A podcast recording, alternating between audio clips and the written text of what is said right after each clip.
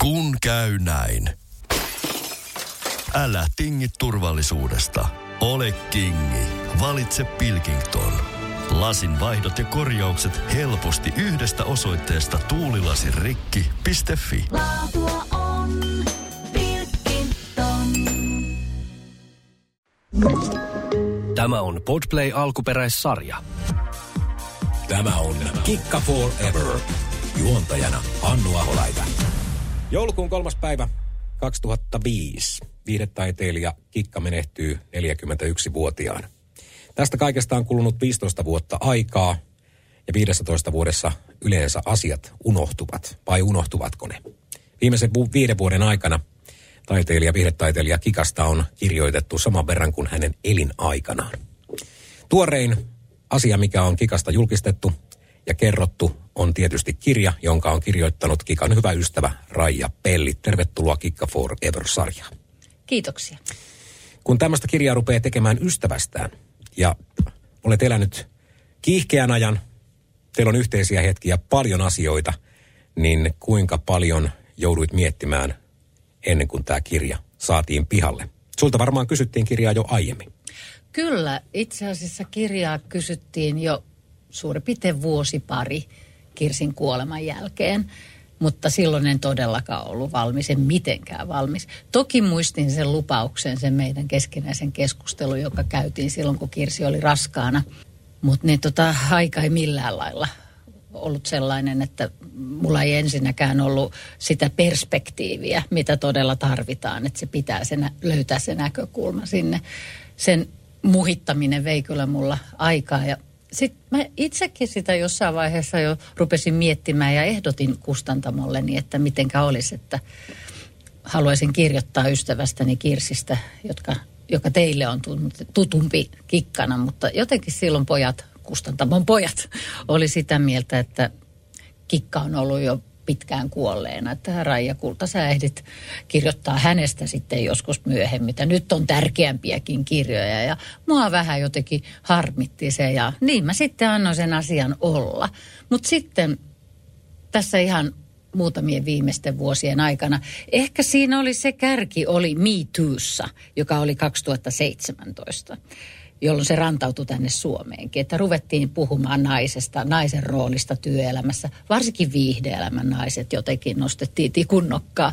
Tai heitä kiusanneet miehet, kuinka se nyt sitten ilmassiisikaan, mutta äh, 2017 oli myös merkittävä vuosi sillä lailla, että silloin tuli Kirsistä ensimmäinen tuommoinen merkittävä taideteos, joka oli Laura Gustafssonin loistavan kirjailijan, myös näytelmäkirjailijan teos teatterille. Kikka Fan Club. Ja se avasi ilmeisesti sitten silmiä siellä minunkin kustantamossa ja niin he itse sitten lähestyivät minua. Ja ehdottivat, että Raija, voisitko sä nyt ruveta kirjoittaa Kirsistä? Sit, joo pojat, jos olette sitä mieltä, mutta tätä mä en tuu tekemään kiireellä. Antakaa aikaa. Ei niillä ollut kanttia kielellä. niin se lähti sitten liikkeelle. 2018 alkukeväästä kirjoitin sopimuksen. Palataan Raija 90-luvun alkuun ja siihen hetkeen, kun te ystävystytte. Teillä on mielenkiintoinen startti. Te, vaikka olette molemmat julkisuuden hahmoja, ja varsinkin sä olit ollut jo tv hyvän aikaa ja tehnyt töitä sinne, sä toimittaja. Ja kun kikka ponnahti julkisuuteen, niin tämä kikkalööpi määrä niin hakee vertaistaan edelleenkin.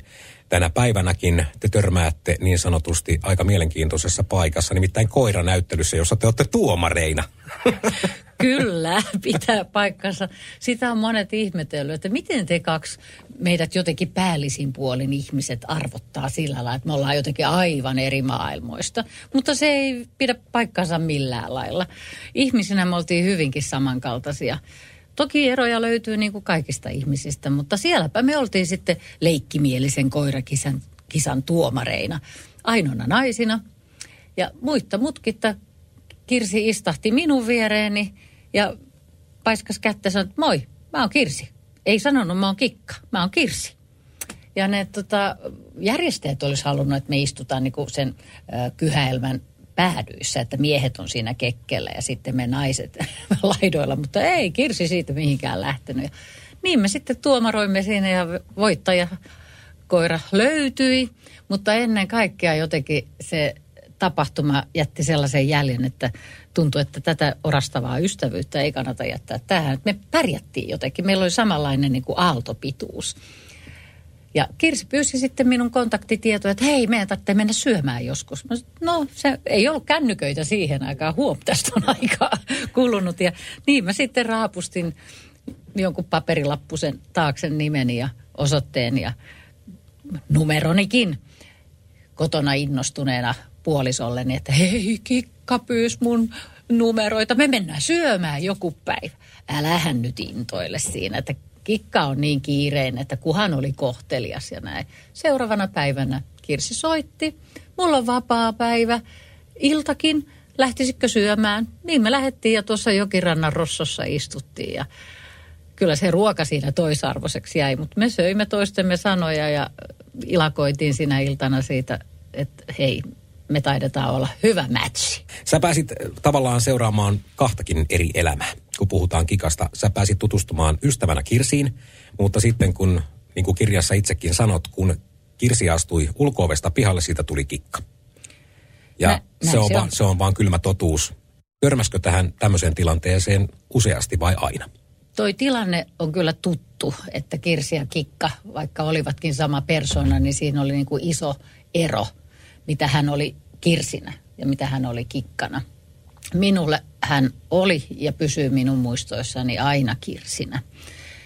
Ja se, kun hän heitti sille kikkavaihteelle, niin toki mä tiesin, että se on semmoinen suojamuuri myös, joka pitää huolen siitä, että hänelle jää joku yksityisyys sitten sen esiripun takana ikään kuin. Ja kyllähän se tilanne sitten johti semmoisiin hupasiinkin asioihin, että hän, kun halusi enemmän olla välillä se yksityinen kirsi, kukapa meistä ei. Julkisuus on kamala peli ja ikävä leikki. Niin hän hommasi kaikenlaisia naamioitsemisvälineitä. Hänellä oli perukkeja lopulta kaiken karvanen pino. Hänellä oli erin, eriskummallisia vaatteita ja rumat silmälasit. Ja hän kuvitteli, että kaiken sen takana hän niin kuin pysyy piilossa, että ne, jotka haluaa siihen kikkaan kiinni, eivät pääse. Mutta ne, jotka tunnistaa sieltä kumminkin sen kirsin, niin ne saakin tulla. Mutta eihän se naamio pitänyt, että kyllä hän suunsa kun avasi niin, ja kädet lähti toimimaan, viuhtumaan, niin kyllä se, ikävä kyllä ihmiset sieltä sen kikan aina tunnisti. Ja se on osa sitä tragediaa, mikä ikään kuin sitten lopulta traumatisoikin häntä. Yksi hänen traumoistaan, niitähän sitten osoittautuu myöhemmin olevan aika paljonkin, mutta toi on totta, mitä otit esille. Ja Tässä juttelin myös Kikan fanclubin pitäjän Kittyn kanssa hyvin pitkälle siitä, että tavalla tai toisella fanclubin pitäjänäkin Kitty joutui miettimään, millaista postia hän antoi Kikan luettavaksi tai Kirsin luettavaksi, miten päin vaan, että, että sitä postia tuli paljon ja kaikki eivät olleet varmaan niin kuin, jos sanotaan suoraan terveimmästä päästä. Hän joutui suodattamaan asioita. Ja tällä tavalla yritettiin artistia suojata, koska Kikkahan halusi tavallaan, että kaikki on täydellistä. Hän oli tavallaan vähän täydellisyyden tavoittelija, että kaikilla kun hän on hyvä ihmiselle, niin maailma on hyvä. Joo, hän oli pedantti, mutta myös naivi.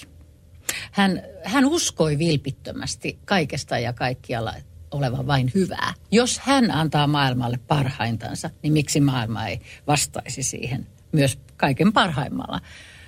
Kiltteydellä, ystävällisyydellä, avosylin hänet vastaanottaen, mutta näinhän maailma ei toimi. Jos ihminen on niin menestyvä kuin Kirsi oli, niin taitava kuin Kikka oli, kaikin puolin taiteilijana, täyskymppi, niin se aiheuttaa aina kateutta. Se johtaa ennen pitkää siihen, että sitä kateutta tulee yllättäviltäkin suunnilta. Ei, jopa sun lähipiirissä saattaa olla niitä soraääniä, jotka yrittää dumpata sua jonnekin. Ihmiset väistämättä luulee, että julkisuus on jotain semmoista, joka automaattisesti muuttuu niin kuin mammonaksi. Että sulla on niin kuin jotenkin enemmän kaikkea silloin. Ei se suinkaan niin ole. Julkinen ihminen joutuu antaa itsestänsä myös niin tavattoman paljon, että menettää siinä samalla. Ja mitä mammonaan tulee, niin kuka siitä mitään niin kuin hyötyy? Ei me voida sen enempää syödä tai juoda kuin kuka tahansa mukaan ihminen.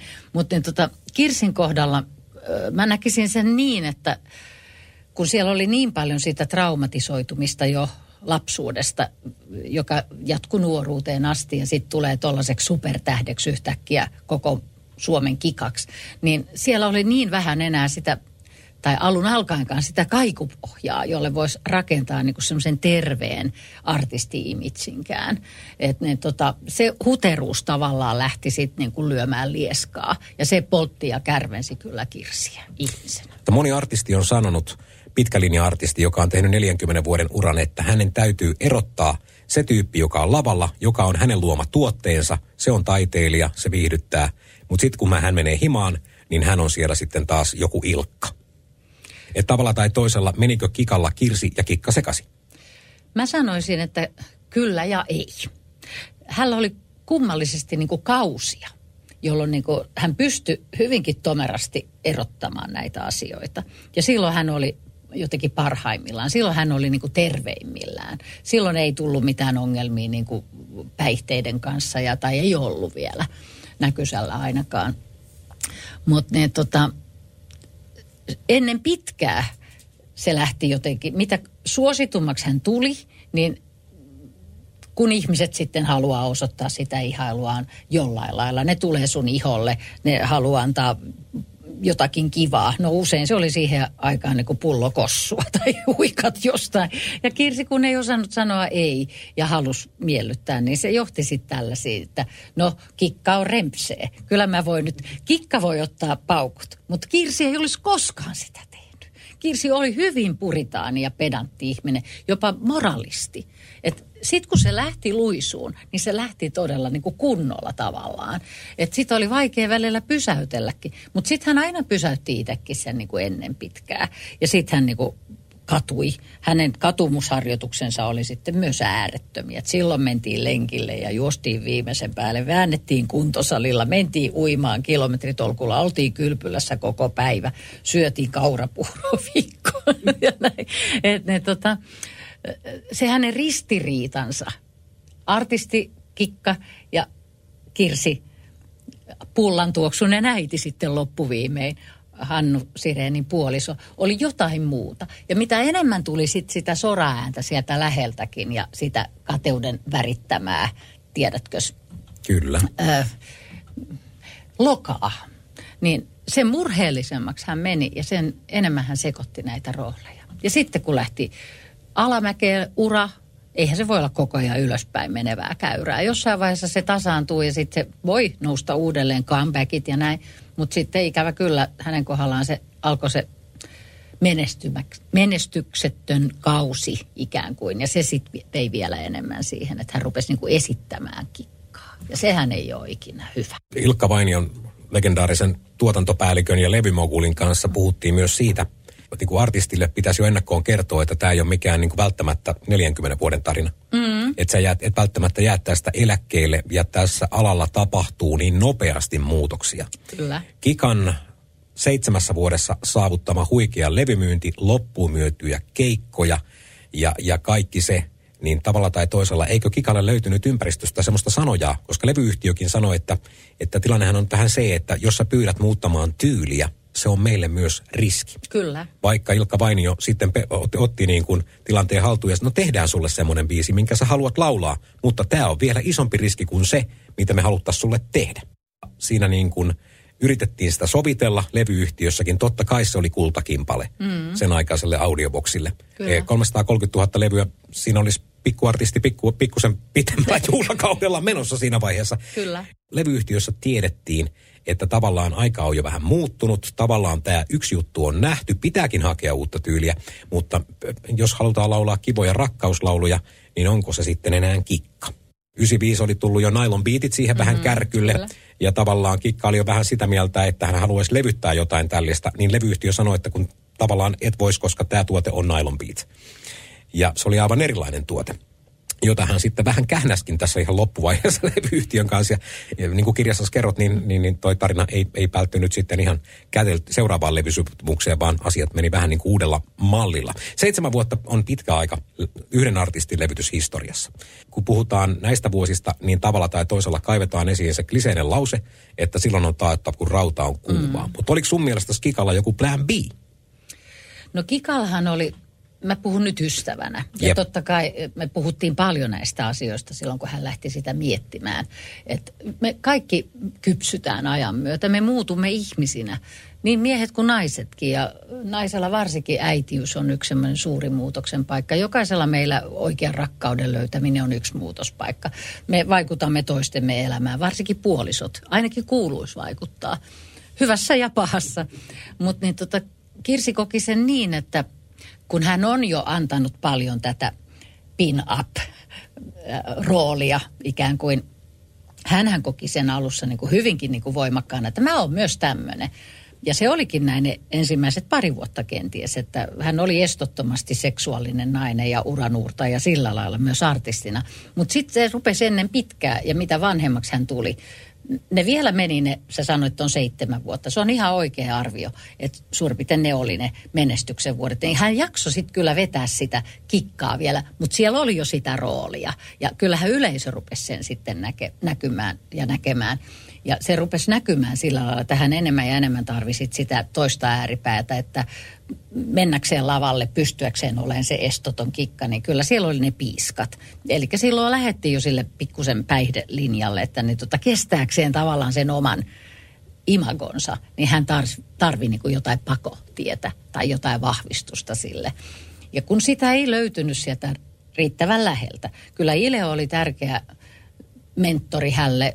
He oli loistava taistelupari ja teki todella upeata jälkeä tämän maan musiikin historiassa, kevyen musiikin historiassa. Mutta toi on niin totta, mitä sä sanoit, että sitten kun Kirsi meni äitiyslomalle, 96 hän synnytti rakkaan tyttärensä, niin nainen on eittämättä erilainen sit, kun se tulee sen myllyn läpi. Ja totta kai fyysisestikin rupeat jo muuttumaan. Et sä ole enää samanlainen 34-35-vuotiaana, kun sä oot ollut se 25-vuotias, 26-vuotias, joka tulee sillä täysin rinnoin. Mä haluan viihdyttää tämän kaupungin lyhyimmällä minihamella ainakin, josko ei Suomenkin lyhyimmällä sa- saatat olla oikeassa. Mm. No, mutta joka tapauksessa, jos mä nyt tämän vielä jotenkin yrittäisin kiteyttää, niin Kirsin ei kyllä annettu myöskään muuttua. Että tässä mulla on pikkusen Ilelle postia, että hän, siis Veikko Samuli sen kyllä tiesi, joka on taas hovisäveltäjä. Ja hän pystyi kuuntelemaan Kikan tätäkin puolta. Ja tiesi tytön äänen notkeuden. Kirsi oli käynyt jo paljon laulupedagogilla, hän oli notkistanut ääntänsä. Hän oli hyvin taitava ja niin kuin sä sanoit tuossa alussa, pedantti. Hän harjoitteli sitä esiintymistä. Hän olisi, jos olisi saanut elää, meillä olisi loistava komedienne musikaaleissamme tuolla tähtenä isoillakin estraadeilla. Hänellä oli sitä kykyä vaikka mihin, mutta aika oli silloin erilainen ja silloin jotenkin oli vaikea pusertautua sen niin kuin sieltä pois. Eli tavallaan se muot- su- muotti oli muotti ti- oli tehty. Kyllä. Ja se, sen aikainen musiikkimaailma ei sitä jotenkin vaan pystynyt tekemään. Nyt jos ajattelet vaikka Antti Tuiskua, pidetään kunnon breikkiä ja vaihdetaan tyyliä, vaihdetaan tuottajat ja koko jengi ja Antti tulee loistavana taas takaisin. Et nyt me suhtaudumme vähän eri lailla näihin artisteihin kuin silloin. levyyhtiöidenkin maailma on muuttunut ja, ja siellä, siellä haetaankin jo niin kuin just tämmöisiä breikkejä pitää pitää ja sitten mietitään asioita uudestaan Kyllä. ja katsotaan, mitkä mahdollisuudet on. Eli ne on, perustuu enemmänkin tämmöiseen realismiin. Kyllä. Ja syklit on lyhkösempiä, ne täytyy miettiä ja tavallaan tehdään kolmen levyn suunnitelmia ja tällä ideologilla mennään, tämä on trilogia, trilogia. Sen jälkeen vaihdetaan ihan toisenlaiseen. Voidaan tehdä klassista musiikkia, voidaan tehdä mitä tahansa. Voi kun tuota olisi ollut jo silloin. Niin ihan 90-luvun varma, markkinat olivat raja vähän erilaiset. Ne oli, ne oli ja tavallaan niin kuin, en mä näe Kirsiä koskaan uhrina. Hän oli sen ajan artisti ja teki sen parhaalla mahdollisella tavalla, mutta se miksi hänen kohtalonsa muodostui sit sellaiseksi kuin muodostui, niin sitä mä yritän ottaa selvää tuossa kirjassa ja pääsen mielestäni aika liki ainakin sitä, että kun siellä oli ne taustat mitä oli, tapahtui lisää traumatisoitumista ja sitten kun se kaikupohja totta kai hän sai faneilta paljon. Jotain semmoista kenties, mitä meistä kukaan ei pystynyt hänelle antamaan, muut kuin fanit. Että se ylitti lopulta niin kuin kaiken sen rakkauden esimerkiksi, mitä hänen lähipiirinsä pyrki hänelle antamaan. Jotain tämän sorttista siinä oli, että hän itsekin katsoi niin kuin viisaammaksi sitten, että okei, mä vetäydyn lavalta kokonaan tanssilavoilta pois. Mä haluan tehdä jotain muuta, perustaa sisustuskaupan tai jotain vastaavaa, että hän oli väsynyt. Ja mistä se väsy tulee, kun hän oli kumminkin niin taitava. niin, täytyy sanoa, että tämä artistihomma on vähän yötyötä myös, mm. että kyllä, sitä, kyllä ja, ja, kun tekee 200 keikkaa vuodessa, niin yleensä vähän on takki tyhjä. Vai, vähän on varmaan. Se on miljoona kilometriä ja vähän vajaa. Kikka oli esikuva. Hän oli jän, jännä juttu sinänsä, että vaikka hänet siihen tavallaan seksikoppaa laitettiinkin, ja hän teki uraan uurtajana täysin semmoisen asian, mitä kukaan ei voinut koskaan kuvitella kenenkään suomimusiikista. Tämä oli vähän sellainen sinibalkonin Katri-Helena Mekko päällä mentyä homma. Siellä kävi 80-luvulla monakaarit yrittämässä levyverran ja selkeän kadottiin julkisuudesta tyysti. Tavallaan kukaan ei ollut näin rohkea, kukaan ei tullut näin paljon esiin kukaan ei tavalla tai toisella niin kuin edes, oi, toi hirveetä. Mm. Ei tehdä tällaista. Kikka teki täysin Kyllä. uniikin tuotteen. Kyllä. Ja, ja ryminällä, tultiin ryminällä, tehtiin ja se oli semmoista aikaa oikeastaan, että Suomi oli vielä vähän niin kuin lamankourissa siinä kaiken lisäksi, niin tavallaan viihteen arvokin kasvoi samalla ja sillä oli suurempi merkitys. Se on vähän ollut sota-aikana tämä sama homma. Kikka tuli täysin puskista ja, ja yhdellä ryväyksellä niin kuin kansakunnan kaapin päälle heittämällä ja, ja, ja jokaiseen otsikkoon. Mutta mä veikkaan jossain vaiheessa Kikka sanokin sitä, että, että hänellä on vähän niin kuin vastuu näistä kuin hänen faneistaan, koska siellä on myös perheitä, siellä on myös pieniä lapsia. Mm-hmm. Puhuitteko te tässä koskaan? Joo, hänhän, hänhän oli erittäin lapsirakas ihminen. Ja hän, hänestä tykkäsi muuten. Se oli aika, kun mä olin aika usein keikoilla, varsinkin silloin alkuaikoina, niin se näki, että se oli niin kuin vauvasta vaariin. Kirsi kelpas kaikille. Ja mä luulen, ja, tai en edes luule, vaan ihan varma siitä, että se hänen luontoinen niin kuin säteilynsä, hänessä oli niin paljon sitä semmoista lempeätä, lämmintä karismaa, jota ei voinut olla vaistoamatta, jos oli hänen lähellään. Ja pystyi katsomaan häntä ilman niin kuin sitä esineellistämisen niin kuin viittaa, ja... viittaa tai jotain sumuverhoa Kyllä. itse niin kuin päällä. Et otti kikan kikkana ja Kirsin ihmisenä, niin kyllä hän, hän oli aidossa vuorovaikutuksessa fanien kanssa erinomainen. Ja sen takia hänestä tykättiin. Hän ei koskaan teeskennellyt fanien kanssa silloin, kun oltiin niin kasvatusten. Ja lavalla tietenkin otetaan se ammattimainen ote, että kyllä sen huomasi sitten silloin myöhemmin, että kun siellä rupesi olemaan niitä janttereita eturivis, jotka huuteli ties mitä, kun ihminen oli vähän muuttunut ja yritti sitä jakkupukulinjaa, niin hän pystyi esiintymään ihan entiseen malliin, aivan kuin ei kuulisi eikä näkisi mitään, mitä siellä tapahtuu. Mutta kyllä hän pystyi zoomaamaan sen kaiken ja kuuli sen kaiken. Ja sitä sitten takahuoneessa kyllä keikan jälkeen itkettiin ja käsiteltiin, että hän oli hyvin herkkä. Ja hän oli hyvin herkkävaistoinen. Ja sen takia hän tota, jotenkin, mä luulen, että kun hän halusi siinä tietyssä vaiheessa uraa olla se koko perheen kikka. Hän näki sen jotenkin myös semmoisena, että kun hän on tehnyt sen seksi ja näin, niin hän on saanut ikään kuin raivattua sen urareitin. Ja lupa sitten, tehdä töitä. Just, lupa tehdä töitä. Ja sitten, sitten Raija, sitten mä muutan sen, että sitten mun annetaan varmasti olla vähän niin kuin Arja Koriseva. Että sitten mä saan hienoja lauluja. Ja sitten kun tuli tuo sinunkin mainitsema Nailon biitti, niin hänen suurin piirtein äitiysloman tai odotusajan aikana – jo rupesi tekemään nailon biitti, niin hän olisi mielellään laulanut näitä satasen lainoja. Ja seksi vie ja seksi, seksi tuo. tuo ja näin. Mutta silloin hän niin sit samassa hengesvedossa kyllä sanoi, että ei enää, ei enää sittenkään. Että kyllä mä haluan enemmän semmoista niin kuin Paula Koivuniemi ja Arjo Koriseva, mutta silloin Ile torppasi ja sanoi, että kuule, sä oot unikki sellaisena kuin sä olet ja sellaiselle mä oon mun lyriikkani tehnyt ja tee jatkossakin. Piste. Pakko oli Iltakin tätä kysyä, että kuinka, kuinka monimutkaiseksi se loppupeleissä menikään. Ja täytyy sanoa, että Ilkka nyt ei välttämättä ihan kaikki ole vieläkään antanut anteeksi, mutta alkoi niin sanotusti loppu lähestyä, niin heillä oli vielä keskustelu, oli. Jossa, jossa tavalla tai toisella päästiin yhteisymmärrykseen. Toki Ile vakuutti, että sun täytyy olla työkuntoinen, Kyllä. sun täytyy tehdä parannus, ja tässä ei ole mitään epäselvää. Sitten saat tehdä semmoisen biisin, minkä sä annat mulle aihion, niin hän tekee sen. Kikka vakuutti ihan loppuun asti, että, että hän nyt Ile, nyt tehdään semmoinen biisi, että vielä kerran tullaan takaisin. Että tavallaan siellä oli toivon kipinä olemassa. Toi on ihan totta ja mä muistan nuo keskustelut erinomaisen hyvin. Mä istuin silloin apukuskin paikalla, kun hän lähti yhteen tällaiseen miitinkiin Helsinkiin Audiovoksin väen kanssa. Ja Ile oli tietenkin siellä se pääjehu. Ja tietenkin se hänen rakas mentorinsa ja näin päin pois. Ja mähän asuin silloin jo pääkaupunkiseudulla, että mä olin ollut täällä työkeikalla ja usein sitten tällaisissa tilanteissa mä istuin hänen kyyttiinsä, että en mennyt junalla takaisin tai ajanut omalla autolla. Ja silloin meillä oli aikaa keskustella näistä ja kyllä Kirsi oli niin kuin ihan täynnä toivoa, että, että vielä kerran. Että hänhän oli tavattoman pettynyt siihen herkutlisukkeineen, joka tehtiin sinällään ammattitaitoisen väen kanssa täällä. Siellä oli upeat tekijät ja toisista lähtökohdista, toisissa tilanteissa, toisenlaisessa ajassa. Sehän olisi ollut loistoalbumi. Se olisi lyönyt kaikki rekordit. Mutta kun aika oli kypsynyt, aika oli tavallaan mennyt ohi sen, sen sorttisen. Eikä kikka ollut enää se alta kolmekymppinen viihdyttäjä. Hän oli toisenmoinen ja halusi itsekin olla. No joka tapauksessa niin kyllä Kirsi itse vakuutti ainakin mulle, että nyt on Ile lupautunut, että me tehdään raja, mä tuun vielä. Että nyt vaan mä pysyn tällä. Oli kuntokuuria, oli monenlaista suunnitelmaa, oli jo perheasiatkin saatu semmoiseen malliin, että Kirsi ja Hannu oli tekemässä niin kuin – jonkun sortista pesäeroa toisistansa, mutta ystävällisissä väleissä, että ei se ollut mitään repivää riitelyä. Ja Kirsi sai olla edelleen tyttärensä kanssa tekemisissä niin paljon kuin halusi. Että siellä oli paljon, paljon hyviä merkkejä jo. Ja suuri odotus, suuri toivo siitä, että, että ne tota, kaikki tulee menemään vielä hyvin. Ja hän, huom, hän oli siinä viimeisenä syksynä vasta 41-vuotias. Olisi hyvin ehtinyt tehdä vaikka minkälaisen uran vielä. Kikka oli kuitenkin loistava laulaja, loistava esiintyjä ja uskon, että hänessä olisi ollut semmoista musikaalitähteä.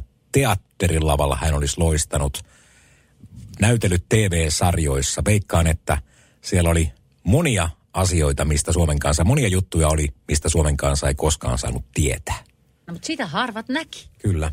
Tavalla tai toisella hän oli sen oman uniikin tuotteensa banki tätä tapahtuu viihdemaailmassa. Mun mielestä Ile taisi itse sanoa sen, että Jope Ruonansuuki oli tavallaan oman imitsinsä vanki. Niin upea taiteilija kuin hän olikin. Hänhän osasi laulaa todella syvällisesti enkeleitä toisillemme ja näin. Mutta niin me ollaan jotenkin kategorisoidaan niin helposti nämä ihanat tähtemme, että toi laulaa tota, toi tekee tota ja mitään muuta ei sitten sallitakaan onneksi aika on muuttunut, niin kuin tuossa äsken viisaasti yhdessä todettiin, että Antti Tuiskut ja nämä saa jo tehdä vähän toisella lailla ja osaavat myöskin tehdä ja vaatia. Silloin ei oikein niin kuin tuommoinen naisartisti sinällään niin kuin olkoonkin, että oli kulta munia muniva hanhi audiovoksille ja monet muutkin sai hänestä tulonkia.